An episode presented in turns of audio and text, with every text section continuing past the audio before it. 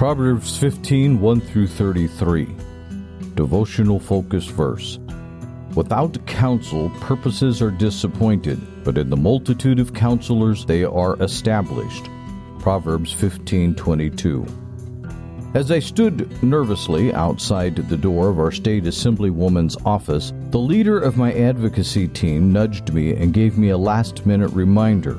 We've traveled all the way to our state capital to have a few moments to speak with our elected representative about the importance of education. Don't make her feel like you are wasting her time. Choose your words wisely and speak from your heart about the needs of our college district. The assemblywoman's door opened, and our group of five entered her office for a half hour meeting. The minutes flew by as we shared our concerns about some upcoming legislation she had to vote on, and she asked us about the needs of our local community college district. When our advocacy team discussed our experience afterward, we were elated with how well the meeting had gone. We had prepared for several days prior to our visit, and we felt that our preparation had paid off. We thought that our well chosen words had an impact, and we were proud that we could play a part and have a voice in our state's political process. In short, we had experienced a Proverbs 15:22 moment. We had been among the multitude of counselors for our assemblywoman. Solomon recognized the importance of consulting with knowledgeable people and that there is gain in combining expertise, experience, and perspectives. This is true at both an individual and a corporate level. However, this is especially true in spiritual matters. When we face a spiritual dilemma, seeking the advice of godly people can be helpful. Similarly, we want to be godly ourselves so that we might be able to help others. Riding the Amtrak train home from our state capital, I realized that as Christians we have many opportunities to speak up for the Lord and for our Christian faith, and we should take these opportunities more seriously than giving input to a political representative. Every conversation we have, whether with a state assemblywoman, a co worker, a young child, or a stranger on the street, is fraught with importance when we consider that souls are at stake and we want them to make decisions that lead to eternal life.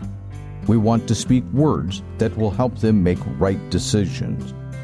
Background information Continuing Solomon's Proverbs with his practical and wise advice, today's text is the last of the grouping, chapters 10 through 15, where most of the verses show a contrast between the righteous and the wicked.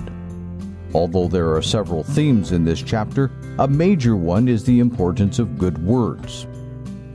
In verse 4, a wholesome tongue could also be translated as healing words. Perverseness has been defined as viciousness and as deliberate lying.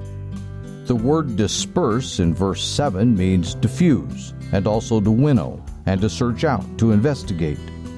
Solomon was showing that wise people discern between the beneficial and the meaningless or unnecessary. They only say what is edifying and helpful. Not many of the Proverbs specifically address worship, but verse 8 makes a strong statement. In this usage, sacrifice refers to all the ceremonies of the law. Abomination means abhorrent, disgusting.